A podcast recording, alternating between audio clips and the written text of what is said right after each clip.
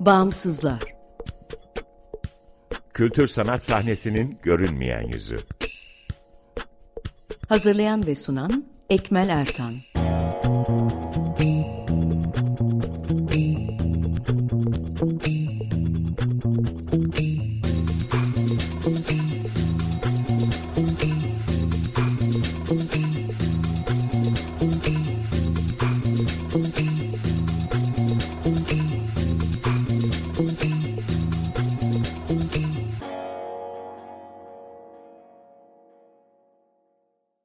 Merhaba, 95.0 Açık Radyo'dasınız. Açık Dergi içerisinde yer alan Bağımsızlara hoş geldiniz. Bağımsızlar Türkiye'de kültür sanat ortamındaki bağımsız girişimleri, dolayısıyla alternatif kültür sanat alanını odağına alan bir program. Bu akşam Bağımsızlar'da kültür yöneticisi, editör ve müzisyen Sarp Keskiner'le konuşuyoruz. Sarp geniş bir alanda çalışıyorsun bildiğim kadarıyla ve çok bağlantılısın, bağlısın bağımsızlara, şehirlere, şehirlerdeki girişimlere e, hepsiyle ilişki içerisinde çalıştığını biliyorum.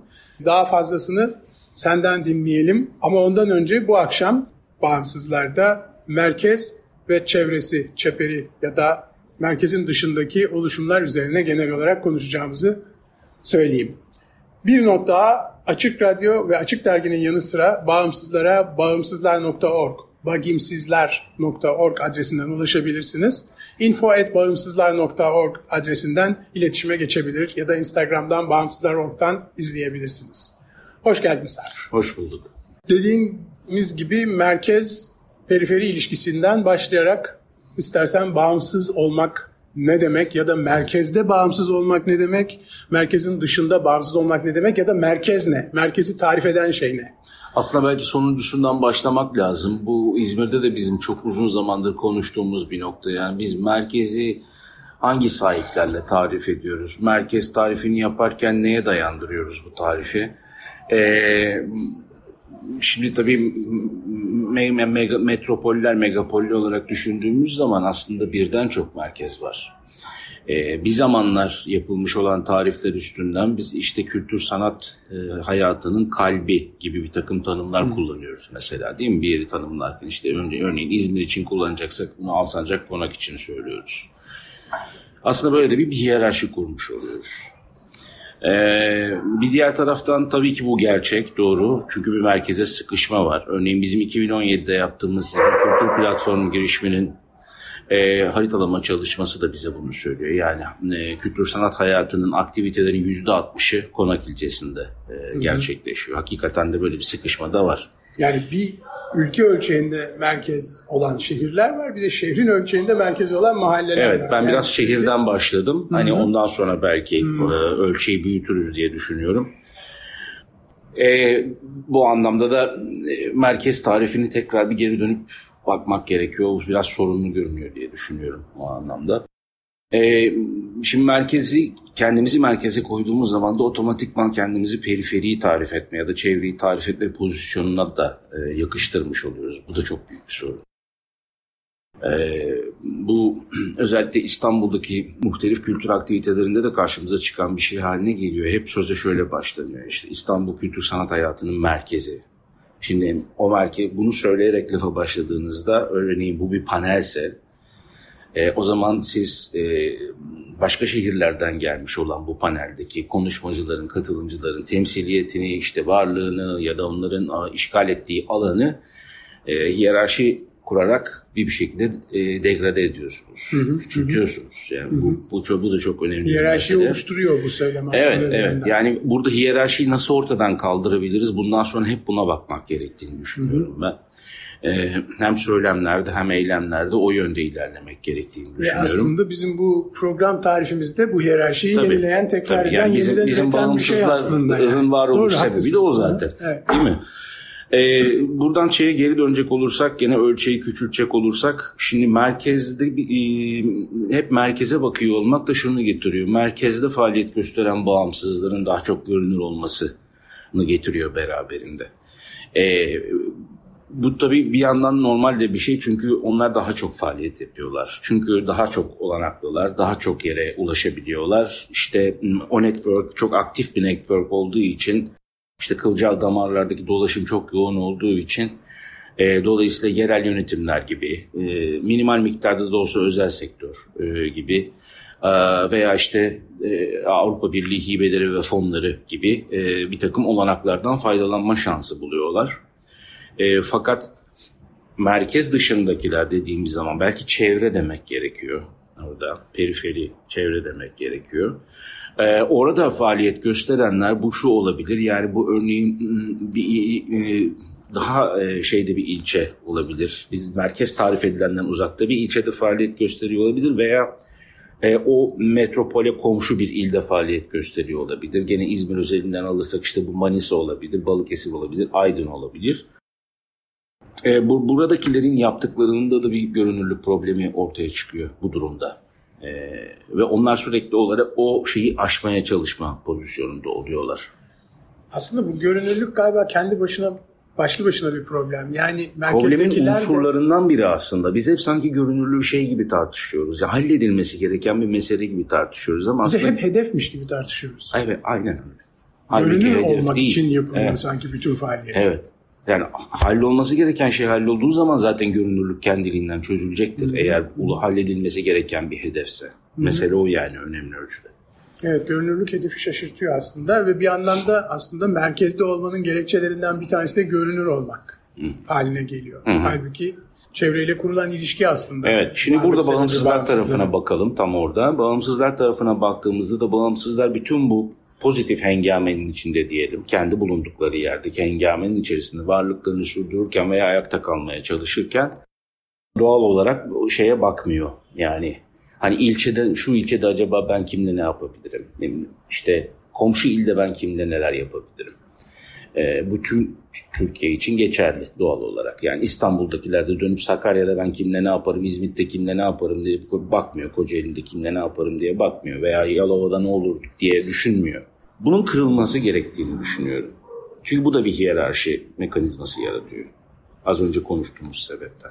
Bu, bu da işbirliklerinin artması, işbirliği evet. için evet. çalışılması gerektiğini gösteriyor ama bunun tersi yönü var. Mesela Sakarya'daki İstanbul'da ne yapabilirim diye bakıyor. Evet ama eğer Sakarya'daki Sakarya'da ne yapabileceğine dair birazcık daha hmm, nasıl anlatabileyim umutlanabilirse belki ne bileyim Sakarya'da bir şey yapmaya dair onun bakış açısını değiştirebilecek bir ortaklık yaşarsa Hı-hı. deneyim olarak değil mi? Hı-hı. Hı-hı. Yani aa ben Sakarya'ya şöyle bakabilirmişim ler başlıyor bir noktadan sonra. Ben Aydın'a böyle bakabilirim. İşte Burdur'a şöyle bakabilirim. Yani hı hı. bugün şimdi bağımsızlar haritasını çıkartıyoruz. Hı hı. Ee, biz de görüyoruz değil mi? Orada evet. belli yerlerde yoğunlaşıyor. Yani Anadolu'ya böyle e, homojen olmasını tabii ki beklemiyoruz ama başka merkezler başka. Merkezler. Mesele o merkezlerin etrafındaki çevre illerdeki e, işbirliklerini, ortaklıkları geliştirmek gerekiyor. Bu anlamda bağımsızlar.org'un haritası son derece önemli çünkü Aa orada o varmış. Ondan da bunu yapabilirim. Hı hı. Ee, Şeyi yaratıyor bize. E, imkanı yaratıyor. Hedeflediğimiz He, şey. Hedeflediğimiz şey o zaten dediğin gibi. Şey, şeye de geri dönelim az önceki konuya. Yani diyelim mesela küçük bir işte nispeten ufak bir şekilde faaliyet gösteren bir bağımsız oluşum nasıl acaba diğer e, şehirlerle ya da e, diğer merkezlerle diyelim bağlantı kurması sağlanabilir? Belki biraz bunu konuşmak gerekiyor. Uzunca bir süre konuşmak gerekiyor. Aslında galiba bu merkez, şimdi ben bu merkez ve çevreden söz ediyorken demin seninle başladığımız diyalog üzerinden bir tür rahatsızlık duymaya başladım. Yani bu her zaman kullandığımız bir terminoloji aslında ama hakikaten rahatsız edici. Yani biz merkezden söz ettikçe kendimizi merkeze yerleştiriyoruz. Sonra ötekiler oralarda onlar evet. da bir şeyler Sonra yapıyor. Sonra neden merkeze sıkıştık diye de şikayet ediyoruz. İşte Dolayısıyla aslında galiba bu dili değiştirmek. Webinarlar düzenliyoruz falan yani. Bu dili değiştirmek evet, de lazım bir evet, yandan evet. ama peki bu merkezleşmenin gerekçesine niye merkezler oluşuyor? E, ekonominin orada olması bu bir parametre olabilir. İkinci parametre zamanında o bölgenin e, hakikaten e, kültür sanat e, hayatı, kültür hayatı anlamında çok uzun yıllara dayanan bir geçmişinin olması.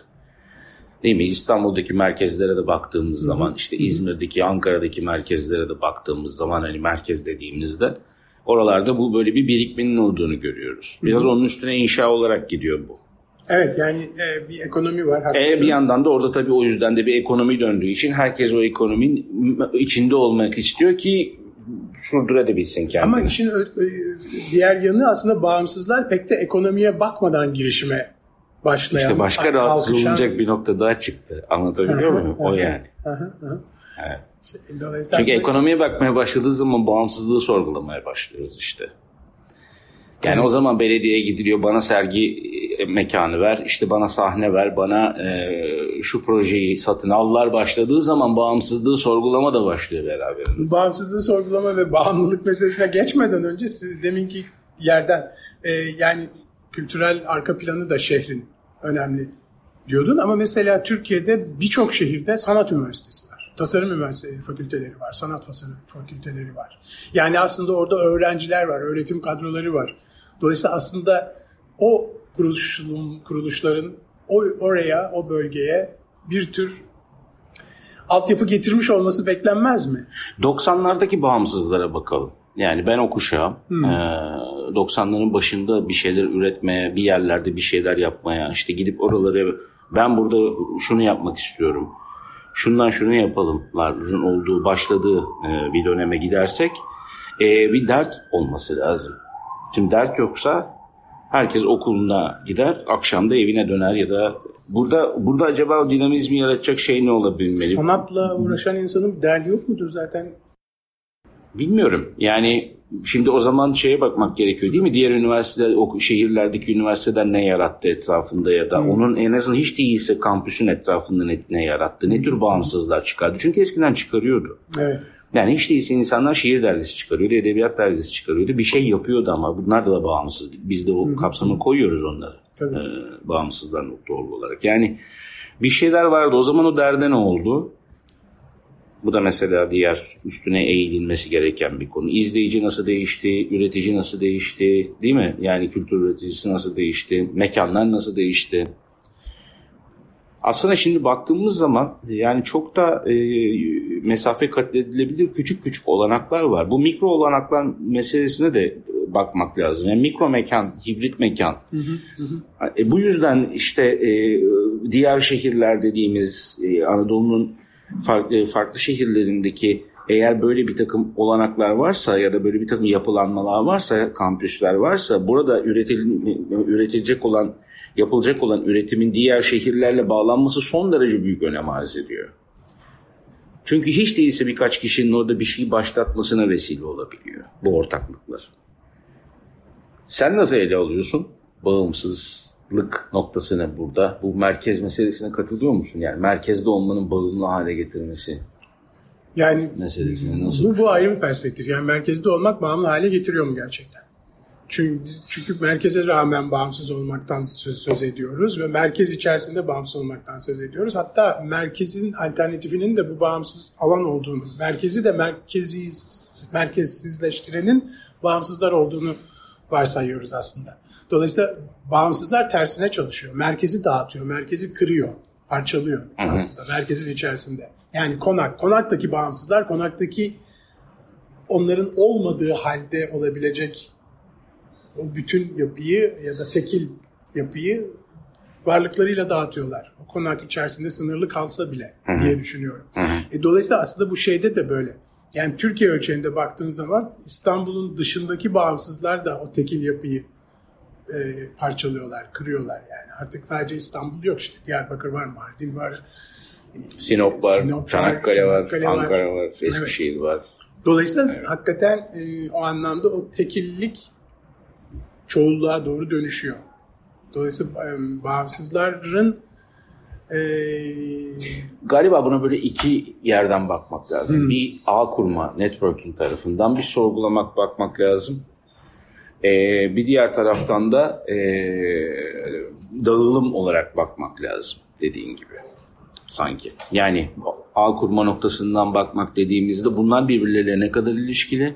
Üstüne çok çalışılması gereken bir konu. İşte harita belki hı hı hı. arayüzlerle hani bunu bizim ilişkisel gösterimle yapmaya çalıştığımız da aslında birazcık bu olacaktı. Kim kimden ne alabilir, kim kimle neyi çalışabilir? Yani işte kadın çalışmaları diyelim, kadın üzerine çalışan ya da kadın, gender üzerine çalışan, toplumsal cinsiyet üzerine çalışan İstanbul'da bunlar var ama Diyarbakır'da da bu var ya da Mardin'de de bu var. Dolayısıyla bunlar arasındaki olası ilişki ağını gösterebilmek. Hı hı. Yani çünkü konuyla bir ortaklık var ya da başka şekillerde başka ortaklıklar var. Bu işte biraz daha geliştiğinde tabii istediğimiz noktaya geldiğinde bu tür görselleştirmelerle belki evet. bağımsızlar Ama mevcut durumun fotoğrafını çekecek haritalar da bu anlamda çok önemli. Yani evet, evet. bazen nerede neyin olduğunu o anlamda şu an sitedeki harita çok önemli bir hizmet görüyor. Aslında bu şu anda sitede var. Sadece görselleştirdiğimiz bir şey değil. Çünkü tabii. bütün o sitede kaydolan harita üzerinde olanların ayrıca çalışma alanlarını da biliyoruz. Sadece çalışma alanlarını daha haritalamış değiliz. Evet. Onu da görselleştirdiğimizde İşte bir de ilişki türünü haritalamak da burada çok önemli. Evet. Yani haritalama kesintisiz yapılması gereken bir faaliyet evet. olması gerekiyor. Maalesef onu biz Türkiye'de bir türlü istediğimiz şekilde e, kesintiye uğramadan devam ettiremiyoruz. Yani muhtelif sebeplerden dolayı ama haritalama hakikaten durmadan yapılması gereken bir şey. E çünkü aktif bir sahnedeyiz. Her şey sürekli evet. olarak değişiyor. Aha. Özellikle de bağımsızlar sahnesinde kurumlardaki gibi yıllarca süren şeyler yok. Bağımsızlar açılıyor, kapanıyor, değişiyor. Tabii, bir şekilde tabii, tabii, dönüşüyor. Tabii. Dolayısıyla zaten tabii. sürekli takip edilmesi gerekiyor Aha. aslında. Peki bu bağımsızların diğer yapılarla olan ilişkisi merkezde ve periferide nasıl değişiyor? Yani e, merkeze baktığımız zaman enstitüler, kültür enstitüleriyle bağımsızlar çalışabiliyorlar. Belediyelerle çalışabiliyorlar. E, yabancı ülkelerin yurt dışı kültür, kültür temsilcilikleriyle evet, çalışabiliyorlar. Yurt dışı kültür temsilcilikleriyle çalışabiliyorlar. Yani ben şahsi tecrübemden en, en azından yola çıkarak bir şey yapmaya çalışayım. Ee, şimdi Anadolu kentlerinde ve hatta e, metropolleri komşu olan e, kentlerde ve onların taşralarında diyelim şöyle bir durum var. Evet elde bir belediye var. Bazen ticaret odası var. Hmm. Bazen ticaret odası da çok önemli bir finansal kaynak ya da işte salon, teknik imkan e, sağlayan bir yapı olarak karşımıza çıkıyor. Fakat tabii şimdi Taşra'nın ve küçük kentin dinamikleri çok sert. Yani onun içerisinde e, nasıl anlatayım e, İstanbul'da hani ben Karaköy'de oturuyorum şurada da şunu yapıyorum huzurunda bir üretim yapma şeyi çok da olmuyor. Yani bir şey yaptığınızda orada Düşünün ki bu muhafazakarlık olabilir, bu imkansızlık olabilir, bu altyapı noksanlığı olabilir. Bunlar içerisinde proje üretmek, hele ki sürekli bir şeyler yapmak, yani sürdürülebilirlik dediğim şeyi başarmak orada çok e, zor. Çünkü günün sonunda dönüp baktığınızda size benzeyen çok fazla bireyle ya da oluşumla karşılaşmıyorsunuz ya da kurumla karşılaşmıyorsunuz. Sivil toplum daha sert koşullarda çalıştığı için daha sert bir sivil toplum karakteri var buralarda. Hı hı hı. Bu da ifade özgürlüğünü de bir anlamda kısıtlayan tabii ki, bir şey tabii. tabii. İfade özgürlüğünü, yapma özgürlüğünü, hı hı. E, ondan sonra sürekli üretme becerisini birçok şeyi kısıtlayan bir durum. Dolayısıyla dönüp dönüp hani ancak belediyeyle işte bir takım e, belediyelerle şeyleri varsa, bağlantıları varsa e, veya özel sektörden destek alınabiliyorsa o zaman bir şeyler yapmak mümkün olabiliyor. Ama bir yandan da kentteki başka dinamiklerde şunu söylüyorlar. Onlar onu öyle yanlış yapıyorlar onları diyorlar mesela. Onlar zaten işte İstanbul'dan geldiler buraya yerleştiler diyebiliyorlar. Hmm. Anlatabildim mi? Bir de bunlar var. Bunlarla da baş ediyorlar yani. tabii. Yani bir de bir ötekileştirme boyutu var mesela. Çok sık konuşulmayan bir şey bence bu. Bu da çok önemli. Yani hem e, eşra şey tarafından e, orada yaşayanlar tarafından bir ötekileştirme durumları var.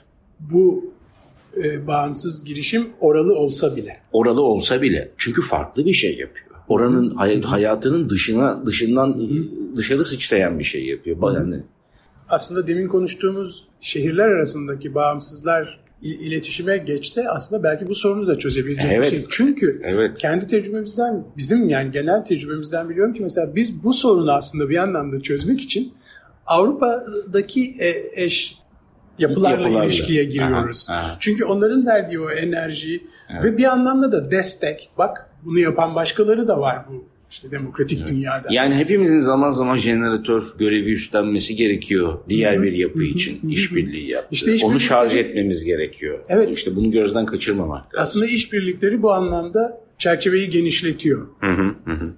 Peki şimdi Türkiye'de kamusal fon yok bunu biliyoruz. Kamusal destek yok. Özellikle bağımsızlara. Ama son 5-6 senede e, bir takım girişimlerle kültür için alan, Culture Civic. Culture Civic gibi bir takım girişimlerle aslında bu fon tam da merkezin dışını hedefleyerek dağıtılmaya başlandı. Yine bu Avrupa kaynaklı. İki soru var burada. Bu bizi nereye götürüyor? Abi Şuna bizi, götürüyor. Evet. Ee, bu aslında bizi çok böyle e, engebeli bir zeminde gitmeye götürüyor bağımsızlar olarak baktığımızda. Neden? Çünkü Diyelim bir süre e, birkaç yıl bu şeylerden faydalandı bağımsız yapı ya da birey. Bazıları çünkü bireylere de destek veriyor biliyorsun. E, fakat e, fon ve hibe alamadıktan sonra eğer olduğu yerde düşüp yığılıyorsa o yapı hı hı. o zaman iki şey var demektir. Bir tanesi o fon deneyiminden faydalandığı sürece kapasitesini herhalde yeterince yükseltmemiş demektir. Değil mi? Ya da ya da şöyle de bir şey vardır. Hani o kadar bıçak sırtı gidiyordur ki her şey o kaynak kesildiği andan itibaren tekrar e, kendini sürdürmekte sıkıntıya Sürdürülebilirlik meselesi. Ama bu fonlarla ilgili bir başka problem. Fonların hepsi aslında proje temelli fonlar. Aha. Yani dolayısıyla yapısal destek fonları değil hiçbirisi. Yani bir proje yapıyorsunuz, o projenin masrafları karşılanıyor. Bu yüzden yapısal destek fonu son derece önemli. Yani evet. proje fonlarından ziyade aslında yapısal destek fonları keşke çoğalsa ki evet. ve keşke evet. bunların mecraları da ve kaynak sağlayıcıların da çeşit kaynak sağlayıcılar da çeşitlense keşke senin söylediğin Hı-hı. gibi. Hı-hı. Ondan sonra o zaman e, şey tabii çok değişecek. Çünkü burada önemli olan nokta şu. Yani bir mekanı açık tutmak bile. Tabii. Çok büyük bir mesele bir Tabii. bağımsız için. Yani Tabii. orayı orada kültür üretiyor, sanat üretiyor ve orayı bir şekilde ayakta tutmaya, açık tutmaya çalışıyor. Mesela ya da işte dijital kapasitesini, ekipman kapasitesini e, arttırmak e, veya işte e, bir şey göstermek istiyorsa oradaki o perdeyi alabilmesi. Yani bunlar aslında bazen şey gibi e, yeterince önemsenmiyor da olabilir. Bence yapısal destekler bu anlamda çok çok önemli. Ben hatta yapısal desteğin proje desteğinden daha önemli olduğunu düşünüyorum. Tamamen Çünkü o yapısal yapı sürdüğü sürece zaten bir şey yapacak Tabii, oradaki Eğer derdi varsa zaten devam edecektir onu yapmaya. Evet. Yani bir şey yapmaya sonuçta teş neyse e, ekip e, ya da şahıs bile olsa mutlaka devam edecek. Çünkü yapısal destek olmadığı zaman zaman bir de bütün o çalışma aslında bir kendini sömürme sürecine dönüşüyor. Ya evet. O da çok zorlayıcı bir şey. Yani burada ne işte o ne olacak? Hani onlar kesildiği andan itibaren nasıl oluyor? Ayakta kalabiliyor mu meselesi? Bunun şimdi boyutu. ikinci boyutu mutlaka mikroekonomik modeller geliştirmesi gerekiyor bağımsızların.